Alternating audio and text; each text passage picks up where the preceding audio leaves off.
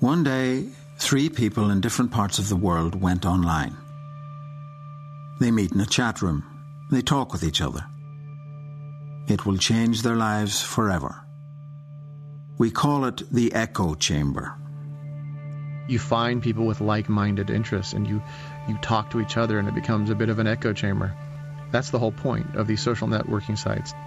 The threat is people who have very little human interaction in their lives and who may be socially inept and may may even be a little I don't know what the technical term is, but what you and I are, would call crazy. That they get online into these communities.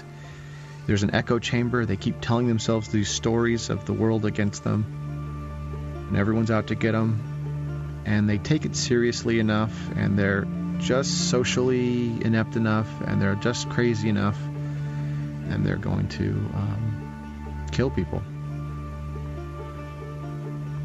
And that's that's a danger. This story would never have happened 20 years ago. It all happened online. All made possible by giant cables of microfibers placed deep under the sea, connecting people from all over the world. And in the last few minutes, we've been able to confirm that seven other arrests in Ireland are connected to this case, specifically an attempt to kill this Swedish cartoonist who drew an image of Muhammad's head on a body of a dog. On March 10, 2010, Katie Couric opened the CBS Evening News with the arrests of an Islamic terror cell. It wasn't just CBS, the story was covered across the globe. This was big news being called Jihad Jane. She lives in Montgomery County and she's being charged with using the internet to help the enemy in the war on terror. Just underscores the evolving nature of the threat that we all face. This really raises concerns that terror groups are looking to recruit Americans, Sharon. And living among us, Thomas, the possibility that terrorists are living among us is a pretty scary thought. Pretty scary indeed.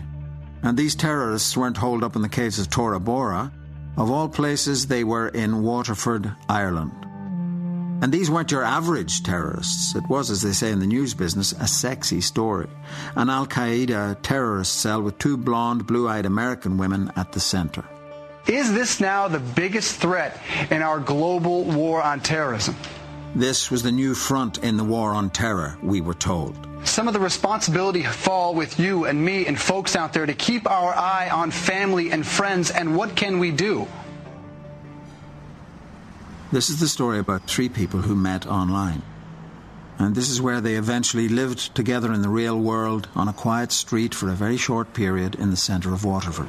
You weren't living here two years ago, were you, by any chance? Huh? You weren't living here two years ago? No. No. Yeah.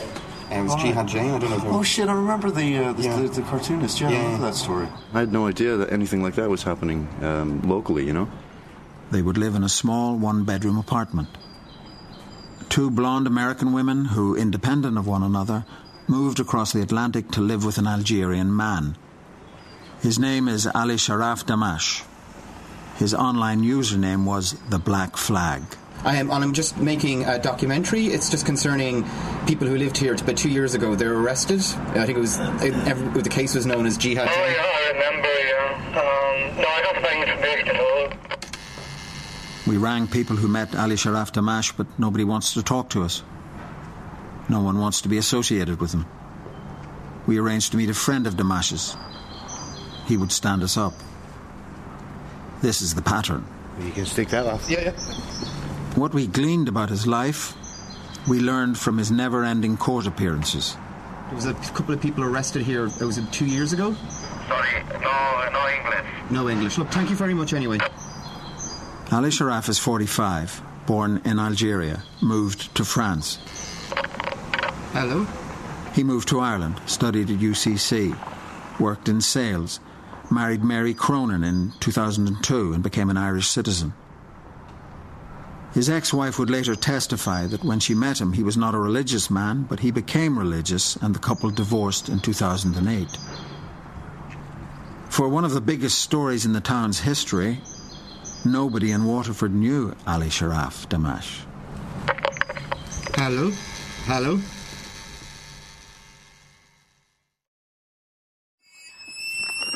Yeah, up here in the mountains, you uh, want to make sure that uh, you got a coat, even in the summertime. Jamie Paulin Ramirez was the youngest of two American women arrested. Lovely dogs. She comes from Boulder, Colorado, a mining town high in the Rocky Mountains. Yeah, those are the two highest mountains in the state of Colorado, right out the window here. This is her mother, Christine Mott. I love her. Uh, sometimes I'd like to just punch her in her face, you know. But uh, she's my daughter. I don't even know where to begin.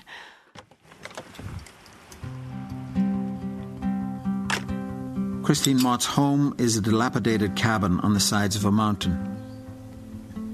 She lives here with three cats, 15 caged birds, and two dogs. January 2009 is when your mom passed? Yeah, January 3rd. She lives with her husband, George, a former convict who has spent 28 years of life in American prisons. We sit there surrounded by caged birds, and Christine tells us about Jamie's failed marriages. Jamie, uh, she was just a, a, lonely person. She'd been married uh, three times, and she really didn't have any, you know, any personal friends of her own. By the time she was 30, Jamie Paulin Ramirez would be married and separated three times. Jamie's. her first husband was her stepmother's brother.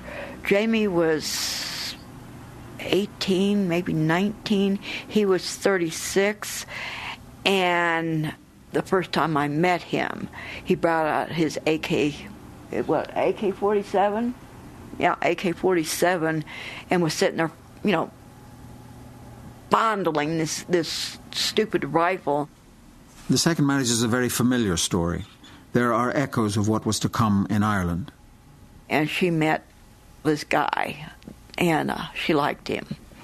He was an illegal Mexican, and uh, she took off to California to go be with this guy, and ended up moving to Morelia, Mexico, from January till September when she called me and told me that she was married and that she was pregnant. Husband number three Another Mexican, another very familiar story. So then she was working at a restaurant and m- met her third husband, who didn't speak English at all. That again was an illegal Mexican, and I, she was a you know somebody wanted to find somebody to love her, and uh, I think that's how she got into the mess that she's in. Is she just you know she wanted somebody to like her. I'll be right with you. I'm going to transfer this into the studio. This is Rusty Shackelford. They're actually setting up a desktop in this uh, room right now, so I can connect to my uh, email account. He is what is known as an online vigilante, monitoring the activities of extremists over the web. Um, I started looking into um, Islamists and kind of radical, radical jihadis online. He has received death threats from the Taliban. So I use the name Rusty Shackelford I'm open that it's not my real name, but I use it to protect my family and myself as well. The third person was an American who was to become infamous for her online moniker, Jihad Jane. Um, one way to kind of find the extremist videos is find people on YouTube who are liking them. He would ultimately inform the FBI of her. And they came across um, Jihad Jane because she was literally every day liking 20, 30, 40 videos. Colleen LaRose is 20 years older than Paulin Ramirez. She was born in an industrial town in Michigan, and as a young girl, she moved with her family to Texas. And so at first, they kind of used her to kind of find the extremist videos because since she was spending all day on YouTube looking for extremist videos, and all of us have jobs, she didn't. it was just easier to go to her her YouTube profile and just see what she was liking, and then we could find what she was liking and then flag those videos. And so that's how I first came across her. As a child, she was raped regularly by her father. She would run away from home, and by her teens, she was a prostitute. You know, every day they'd you know find hundreds of extremist videos uploaded, and her name kept coming up over and over, which was at the time her nickname was Jihad Jane, which was just very funny. Um, and so, you know, usually they use kind of a, a, a, a, traditional Muslim name, but she didn't. She used this kind of weird name, and so we, it, she kind of stood out among the crowd. Her first husband was a man called Sheldon Buddy Barndom. After her arrests, he was asked, What do I remember of her? Nothing. There was nothing to remember. She was on YouTube a lot. She was commenting a lot. She was arguing with people a lot. Six hours a day, easily. In, in my mind, she was a you know a fantasist. She was you know just kind of living out her um, her aggressions online. Um, in, in reality, I mean, she was doing that, but you know there is a there's a phenomenon where some people will live out their fantasy, will, will have a fantasy life uh, like she did. In her fantasy life, she was a mujahideen and she was a, a fighter for, for Allah. Colleen LaRose has a string of convictions. In 1985, she was fined for criminal trespass. In 1987, she was prosecuted for drunk driving. The same year, she cashed bad checks at a pizza joint. In 2002, she was convicted of public drunkenness, walking too close to the highway, and disorderly conduct for fighting. The thing she was saying was serious, but because she was easily traceable, m- most people who say things aren't publicly easily um, traceable. I think law enforcement has the tools that they could trace people. But for someone like me, some people are easily traceable and some aren't. So, but some people, let's put it this way, some people are more adept when they come up with nicknames online at covering their tracks than others are. She was not very adept at this. She was very uh, sloppy. So, email addresses where her actual name would have been appearing up with nicknames beside it, was it? Yes. Yes. Yeah.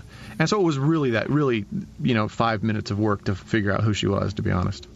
In 2005, Colleen LaRose, depressed by her father's death, overdosed in an apparent suicide attempt.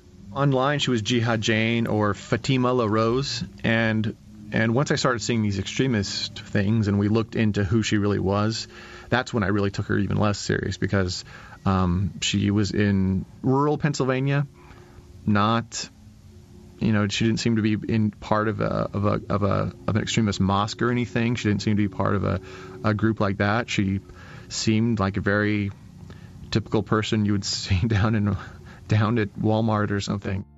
The first time the American authorities had a trace of Colleen LaRose was in 2008. Federal indictment Colleen LaRose. On June 20th, 2008, defendant Colleen R. LaRose, aka Jihad Jane, posted a comment on YouTube stating that she is desperate to do something somehow to help the suffering Muslim people you know, over time, actually, her comments got more extreme, and that's when that's when it first became a concern, and we started looking into who she was. A resident of a South Asian country sent an electronic communication to Colleen LaRose stating that he can deal in bombs and explosives effectively. So, for instance, she, she wrote, I urge you, my Ummah, whenever and wherever possible, kill any Zionist bastards and their puppets. Inshallah, make dua, that means to pray. Inshallah, make dua for me to become shaheed and, you know, to become a martyr. This is just the beginning. The Jews are already crying. On July 1st, 2009, LaRose posted or caused to be posted an online solicitation for funds to support terrorism. That's the, the, the post. What she's crossed the line here.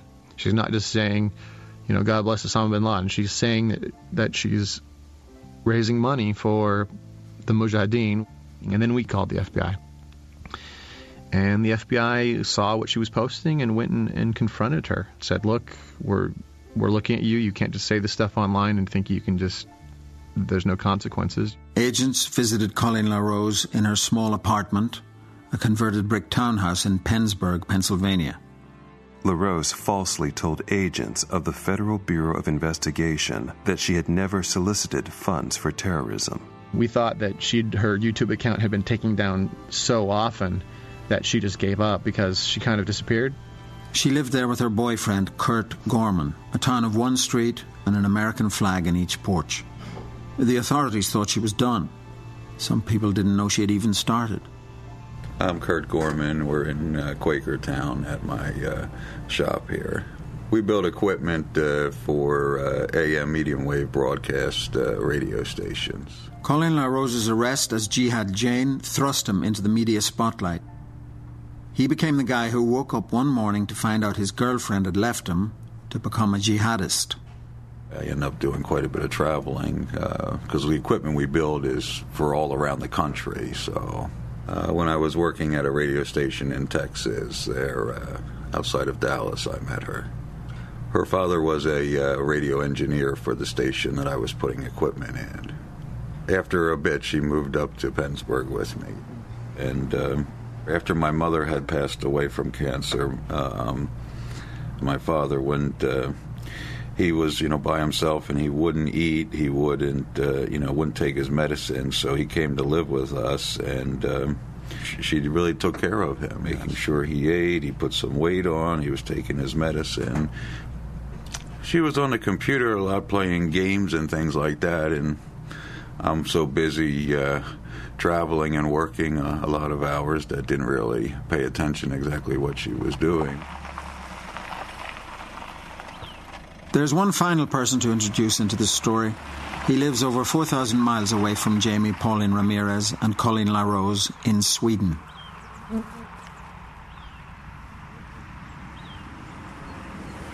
His name is Lars Vilks.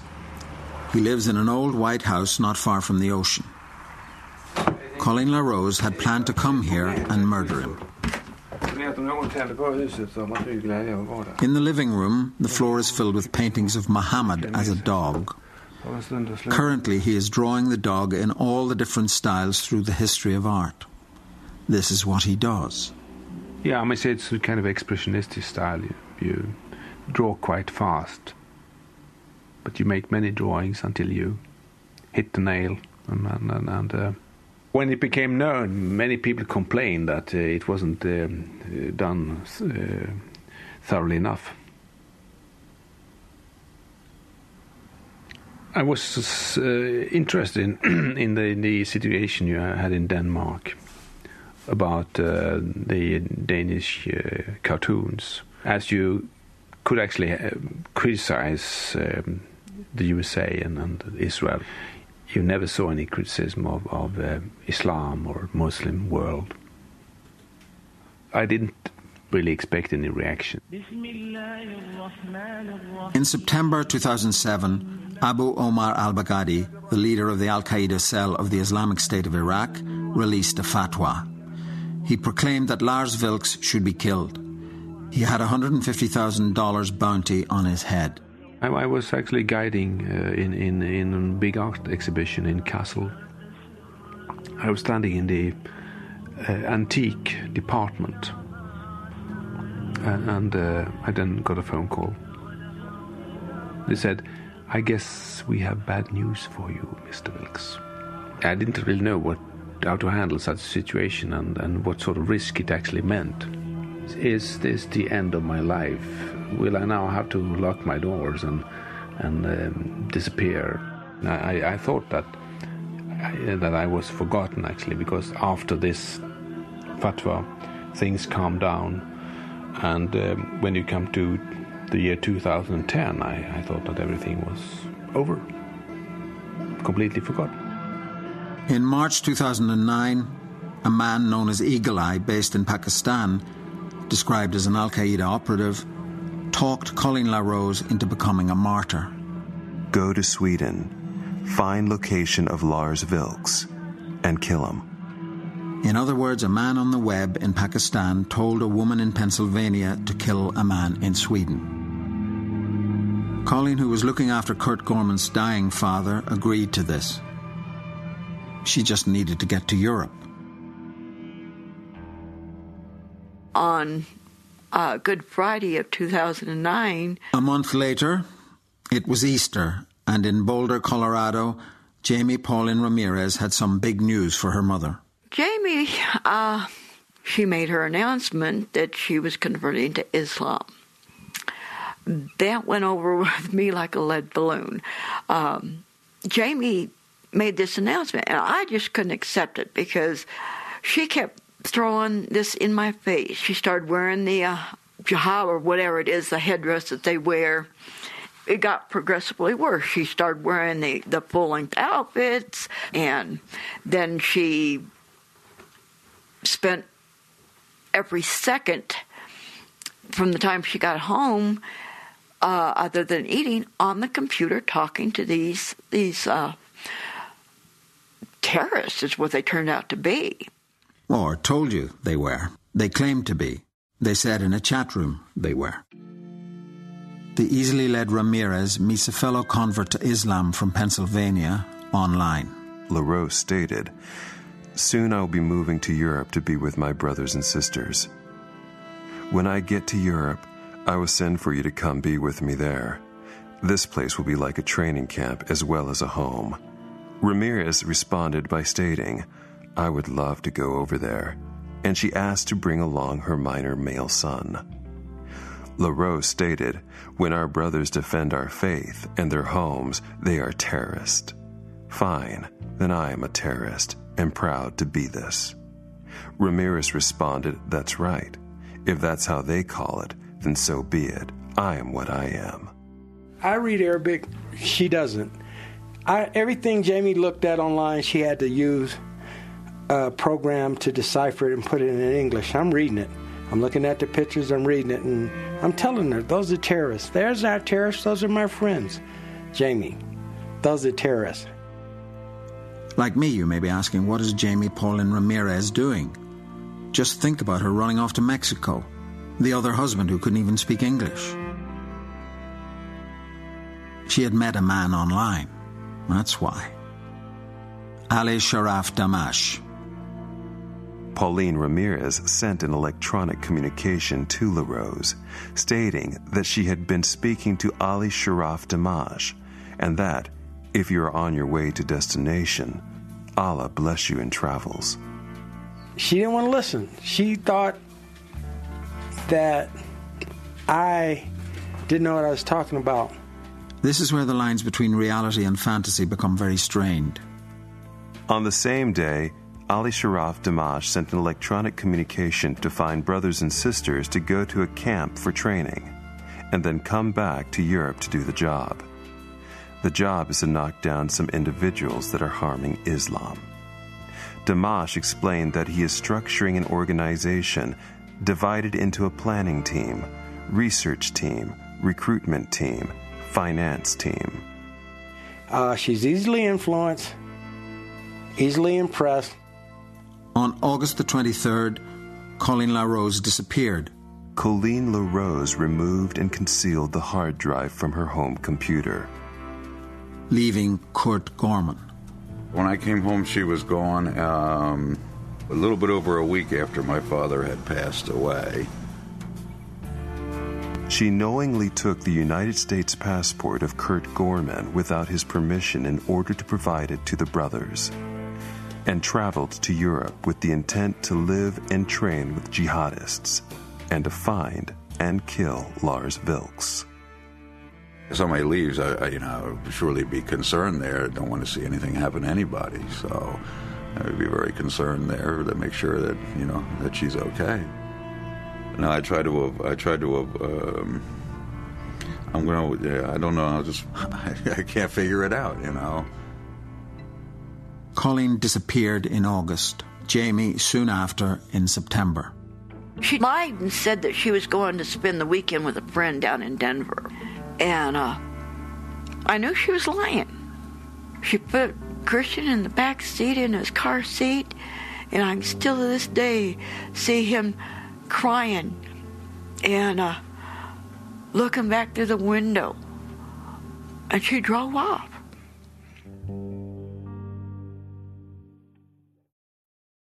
On September 12th, Jamie Paulin Ramirez traveled to Europe with her minor male child with the intent to live and train with jihadists. Colleen LaRose and Jamie Paulin Ramirez arrived within days of each other. No one was ever clear what happened in Waterford between the three. They only lived together for a matter of weeks. The day she arrived in Europe, Jamie Paulin Ramirez married Ali Sharaf Damache, whom she had never before met in person. Jamie, she finally called. Um, at first she wouldn't tell me where she's where she was at. I says, "Where are you?" And she finally, she says, "Ireland." And I mean, I could have hit the floor. That was the last thing I expected to hear. On September 30th, 2009, Colleen LaRose sent an electronic communication stating that she considered it an honor and great pleasure to die or kill, and pledging that only death will stop me here, that I am so close to the target. Two weeks later, suddenly, Colleen LaRose decided to go home to America. What Colleen LaRose did next is inexplicable. Only death will stop me here, that I am so close to the target. Colleen LaRose logged onto the FBI website and tipped them off about her return home. She was arrested on her return to Philadelphia. This was October 15th. The authorities would keep her arrest secret and she would be questioned for five months. That's five months. She would talk, and by the end of it, following her tip off, Katie Couric would open the CBS News with developments in Waterford and the arrests of seven people where she goes by the name Jihad Jane. It was on the web, according to the indictment, that LaRose and five unindicted co-conspirators tried to recruit others for jihad in South Asia and Europe. It was just like uh, waking up uh, one morning and the, your whole world had changed. The south and southeast of the country may seem unlikely places for people with suspected links to Al Qaeda to be based. But a murder of anyone in the world can be planned anywhere, and Gardaí are now gathering the evidence with a view to securing a prosecution here against at least some of those in custody. At this point in time, what we have are seven people, seven individuals arrested. They are known to each other, but as such, we're, we're not. We're investigating a, a conspiracy to kill, uh, to murder a person in another jurisdiction, and that's the extent of our investigation. Brian Chesser is a solicitor in Waterford. There were about seven detainees, mostly Arab um, type uh, individuals. After the arrests that morning, he would become the solicitor for six of the defendants, including Jamie Paulin Ramirez and initially Ali Sharaf Damache. There was um, perhaps maybe four of them were reasonably quickly released within maybe three, three, four days. Jamie, uh, at the time, was a lady who um, was wearing the full hijab, and um, you could only see her, her spectacles and her eyes. And uh, I don't think she she expected any of what happened to have happened. When being questioned, Jamie Paulin Ramirez and Ali Sharaf Damache distanced themselves from Colleen LaRose. He disowned uh, Colleen LaRose as as a, a person of, uh, you know, vulner- a vulnerable person who had got herself into something that um, she probably didn't realize. Despite a massive police operation, the involvement of American authorities, the FBI being in town, the arrest of seven people, there would be only one charge made. One charge. That was the surprising thing about it, that it wasn't the, the great big uh, charge that was going to be, uh, that, that was all being talked about, namely the, the, the plot to kill uh, the Lars Vilks. But in fact, he ended up with um, a charge of sending a message uh, by telephone. It related to a phone call made to someone in the United States. An attorney in Dearborn, Michigan, Majid Moughni, who, following the arrest of a man dubbed the Underwear Bomber, organized a rally to show Muslim opposition to acts of terrorism. It was a very strange phone call. The call showed unknown. So I picked it up. And then he says, I, I want to congratulate you for your place in hellfire congratulate you for your for your uh, for your uh, place in hellfire, inshallah. And this is where he brought he brought shivers down my back. He says to me, "If you are in front of me, I would put a bullet in your head." If you are in front of me, I, I will shoot. I will put a bullet in your head. Because you are a hypocrite. And this is the and this is the this is the consequences of a hypocrite. This is the consequences of a hypocrite. I had no idea where this guy was. I mean, he could have been outside my house. and, and, and it really uh, terrified me. I, I said, I can't believe this. I can't believe I just heard this man threaten my life. Then he, he finally speaks in Arabic. He takes a quote out of the Quran, and, and the quote basically states, O you who are believers, do not take the Christians or the Jews as friends. And he says, whoever is friends with them, be against them. But don't kill, don't kill one. You kill one person. So, so you you are from them. You know that? You kill, you kill one person. You kill one person wrongly, is as if you had killed all mankind. And I, I took it right back in his face, and I took a quote out of the Quran. And I says, well, maybe you forgot that quote. Maybe you forgot the quote that says, if you kill one person wrongly, if you kill one innocent per- person wrongly, it's as if you have killed all mankind. You're stupid. You're really a stupid man. And he didn't like that quote.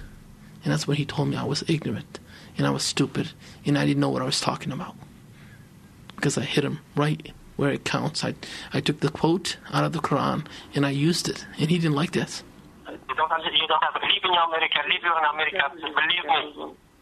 When we get you, you will pay it expensive. I'll, I look forward to it. Okay. Thank you. Okay, don't worry. And then he says, Barak alaik ya kalib. Thank you. Barakallahu alayk ya kalb. Thank you for the call. It means a lot. Greetings to you, O dog. So he finally ends by calling me a dog. Ali Sharaf Damache would be sentenced to four years in prison for that phone call you just heard. He would serve three years of the sentence. Jamie Paulin Ramirez was ultimately released without charge.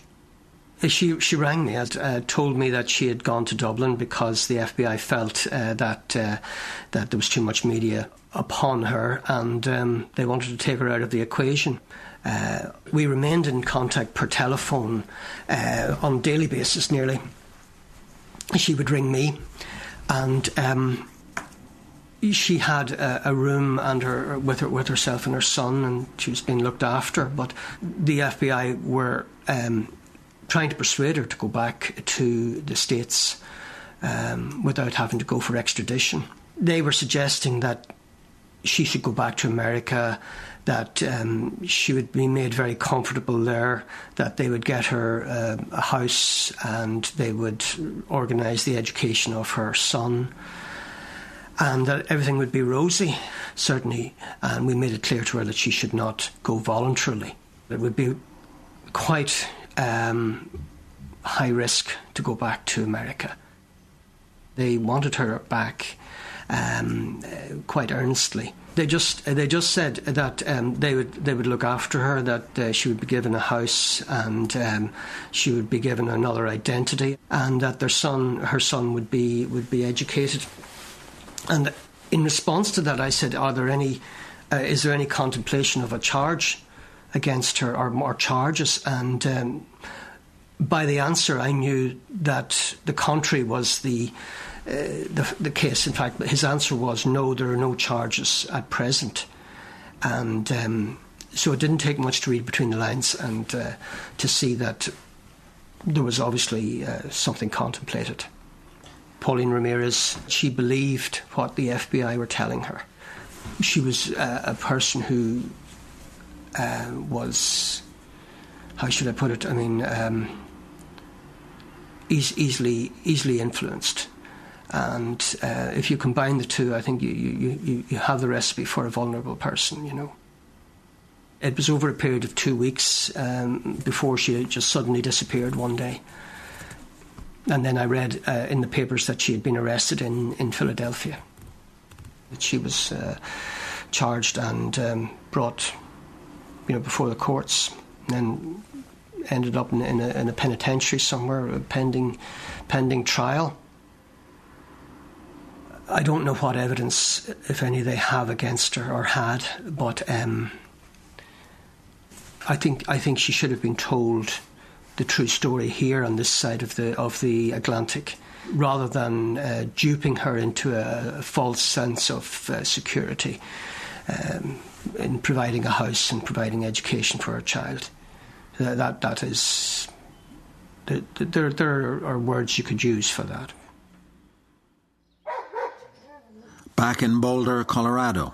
She went to the door in Philadelphia. That's where they arrested her at. They didn't grab her at the airport, they grabbed her at the house. What house? Colleen LaRose, she went to her house. She was in jail in October. I know, but Jamie didn't know that. Jamie had no idea when she was supposed to go land in New York and come out here. She changed the ticket to Philadelphia and went there to that broad's house. I was told that they brought her back. No. What is interesting is that despite being Jamie Paulin Ramirez's closest relatives, they aren't sure of the facts of her case. She changed in New York, went to Philadelphia, went to the person's house. That's where they arrested her. I forget which reporter had the whole thing.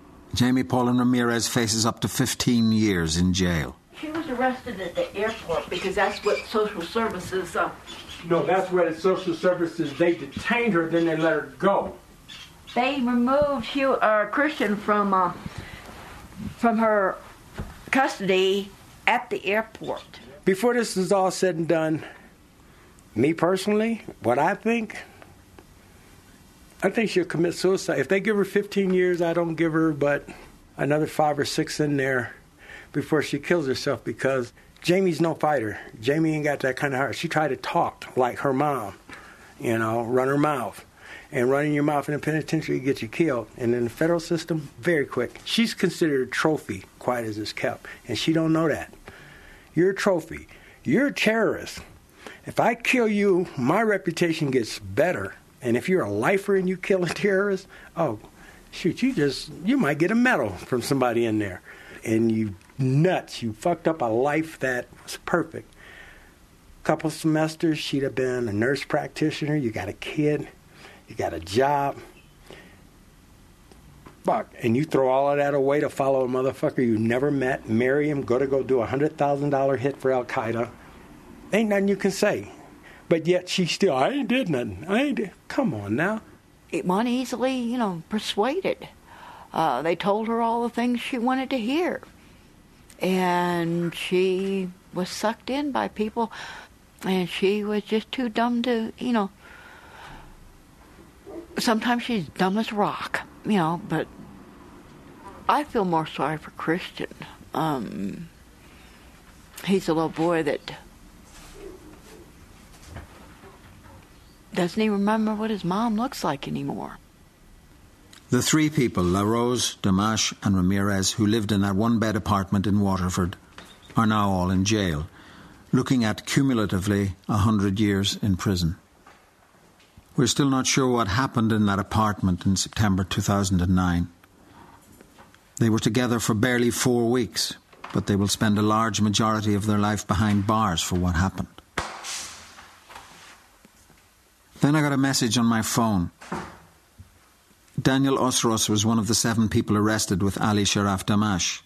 I was like shamed to walk out. I was shamed. Yes, I was shamed because people are thinking wrong of me now, that I'm dangerous. I'm, I, I knew it, that I said, people are looking at me, this man dangerous is coming, let's run for our life.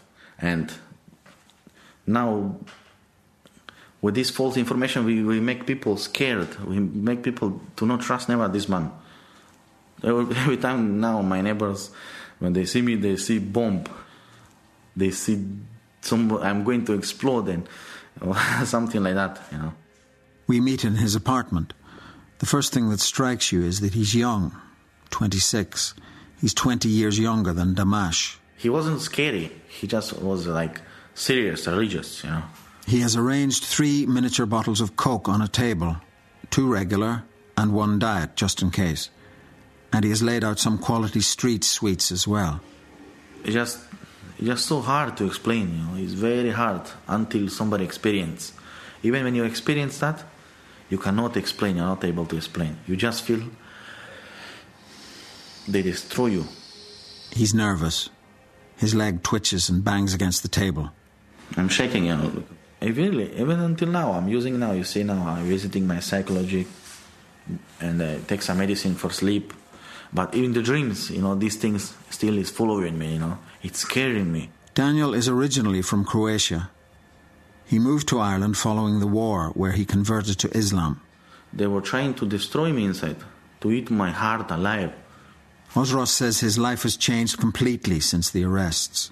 This affect my health, which have a problem with my heart, depression, and I cannot sleep since that time. And this is something that never can fix it, police. Osros says Damache helped to teach him how to pray. This is the first time we talk to someone who knows Damache and who was inside the walls of that one bedroom apartment. What emerges, though, is a rather pathetic and lonely figure. A lonely figure like Ramirez, like LaRose. Always alone, like he doesn't like to communicate with somebody who is not Muslim, you know.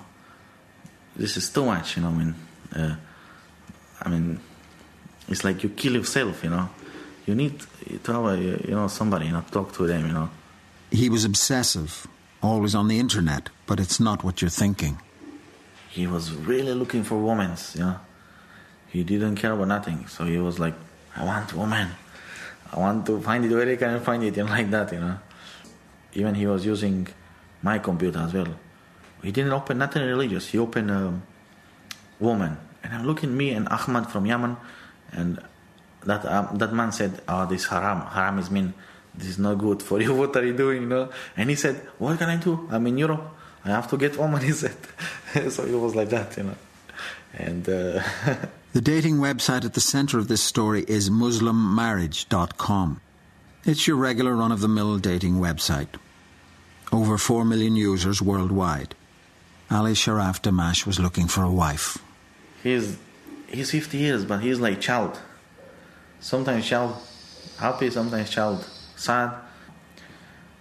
But, but he was like child, like, I don't know how to say that. I mean, you have to, you, you have to have your own woman, your own partner, you know. But I mean, he was more like, "What is the woman? What is the woman? I'm looking for a woman." You know. Was he constantly looking for women? was he? Yeah. Yeah. Even I told him this is not allowed. He said, "What can I do? I'm in Europe. I, I have to have my own woman." And he showed me lots of pictures of women. Ali Sharaf Damache had discussed the possibility of multiple wives, but he would need to bring justice, as the term goes. He say that he would like to have multiple wives, or he said he doesn't mind. You know? he, he said if he can uh, give them justice, he, if he can make justice, he, he said it doesn't have a problem. You know, that's what he said. We talk with Daniel Osros for over four hours. He describes meeting the women. Then one day he surprised me. We talk on the phone, and then he said to me, "Oh, I'm married." The woman from America, she come, but he wasn't like happy told he didn't tell me happy. Like, oh, I'm very, I'm married, you know, my wife is here now. He wasn't like that, and I said, okay, good for you because you find your partner, you know, who's going to share life with you. But another one, she come as well, yes, but uh, she come after her maybe one month or something, and even I didn't know when she come to him. It just was surprise for me when I was walking on the stairs I saw two women now follow him. I said, he married another woman. What's going on? I said, because I know in, in Islam you are allowed to marry four women, but you have to make justice with them. This man now, look at him, he's married with second woman. I was thinking like that. What was described as the new face of terrorism has shades of the oldest story in the book. Love, rivalry, and a tiny one bedroom apartment. And then I was thinking about because I see they are together, everything together, everywhere they go together, they stay together in apartment. I believe there was trouble between this woman with the child. She maybe told him, "Bring her out. I don't want to see her here," or something, you know, like that. So I believe it's that. And then he didn't know what to do. He was trying to put my apartment. I didn't want. He was trying to put put in that Libyan man. His wife didn't want, so he has to send her back. It was somewhere along the way that I saw a letter, a private letter. It was written from Ali Sharaf Damache to Jamie Paulin Ramirez in jail in America. It was well after all the arrests, Damache wrote, I always see you around, that flat in Waterford and the People's Park. It continues, Miss Colleen is out of her mind. She is lying because I married you instead of her. That was part of the thing that uh, that perhaps Colleen LaRose was uh, felt jilted in some way. Um, that was the, the impression I got that um, that there was some there was some uh, jealousy between the two uh, women, or by Colleen LaRose. But also, he, he said she wasn't a very well person at all. She she had psychiatric problems. On January the 2nd, 2009, long before they meet, Ali Sharaf Damache is alleged to have sent an email to Colleen LaRose advising her of his desire to become a martyr in the name of Allah and stating, I tried twice but wasn't successful. But I will try until Allah will make it easy for me. Stating that he wanted to become a martyr in the name of Allah. he wants to be like soldier or something. Yeah, like. Uh... I tried twice but wasn't successful. But I'll try until Allah will make it easy for me. You see, that's what I'm saying. This is this is problem. He needs psychiatric, you know. This man, he needs psychology, you know. He needs medicine. How had he tried twice to become a martyr? Where? When? He had only become radicalized in Ireland. So how? So I don't know what he mean. He's trying where he try. Did he try here or where? Twice. you see, that's my thing. That's what I'm saying. You know, this man is sick. Really sick. Colleen LaRose replied that she also desires to become a martyr in the name of Allah. Was he, like Colleen LaRose, some sort of detached fantasist? This is the story of three very damaged and lonely people meeting over the internet. People like this, you cannot say Islamist or Muslims, you know. You have to say mentalist or crazy or terrorist, you can call them. But never you can blame Islam with this, you know, because they don't know what they are doing. Eric Holder, who is Obama's Attorney General, talked about the case of Jamie Paulin Ramirez, mentioning her arrest in relation to the domestic threats America faces. His is another name to be added to the list of people associated with this bewildering case. The ex boyfriend who was jilted for jihad. I mean, I can't change what's happened there, so if I think about that, there's, you know, it's not going to help me feel any better. So I figure might as well concentrate on just trying to do what I can to get my work and go on. So. The attention seeking Swedish cartoonist living under armed guard. Was, was this Jihad Jane the person to accomplish it? What would she, how, how would she do the killing? Would she have a gun or would she have a knife? I mean, immediately I heard about it, I said that this is, I mean, this is a musical. This is musical. So, you know, Jihad Jane, the killer, the blonde killer, Colleen LaRose pleaded guilty and is awaiting sentencing and faces up to 30 years in an American prison. Ali Sharaf Damache is facing extradition to America, where he could spend 45 years in prison. I mean, just because I don't agree with what she's done doesn't mean I stop loving her. Then there is the mother high in the Rockies trying to make sense of the actions of her daughter. Standing at the side of the road. And you know, I wished wished I had my best friend back, you know. You're gonna make me cry. And the little boy who is growing up without a mother, who one day will have to comprehend the decisions she made and what the authorities then did to her. Here he comes.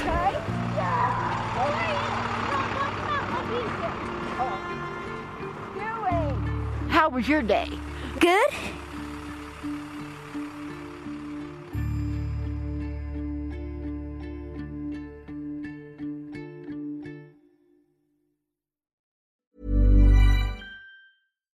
As humans, we're naturally driven by the search for better. But when it comes to hiring, the best way to search for a candidate isn't to search at all. Don't search, match with Indeed. When I was looking to hire someone, it was so slow and overwhelming. I wish I had used Indeed. If you need to hire, you need Indeed. Indeed is your matching and hiring platform with over 350 million global monthly visitors, according to Indeed data, and a matching engine that helps you find quality candidates fast. Ditch the busy work. Use Indeed for scheduling, screening, and messaging so you can connect with candidates faster. And Indeed doesn't just help you hire faster. 93% of employers agree Indeed delivers the highest quality matches compared to other job sites, according to a recent Indeed survey. And listeners of this show will get a $75 sponsored job credit to get your jobs more visibility at Indeed.com slash podcast. That's Indeed.com slash podcast. Terms and conditions apply. Prescription products require completion of an online medication consultation with an independent healthcare provider through the LifeMD platform and are only available if prescribed. Subscription required. Individual results may vary. Additional restrictions apply. Read all warnings before using GLP-1s. Side effects may include a risk of thyroid C-cell tumors. Do not use GLP-1s if you or your family have a history of thyroid cancer. If you've struggled for years to lose weight and have given up hope, did you know you can now access GLP 1 prescription medications at trylifemd.com? We're now offering eligible patients online access to GLP 1s, the breakthrough prescription medication that can help you lose body fat and weight. Listen to what people are saying. It's fun to put on jeans that you couldn't get into six months ago. Every morning, I look forward to getting on the scale. For anybody who's struggling with their weight, it's a godsend. And here's the best part your insurance may cover 100% of the cost of your medication. So go to trylifemd.com to have your eligibility checked right now. Get started today at trylifemd.com. That's T R Y L I F E M D.com.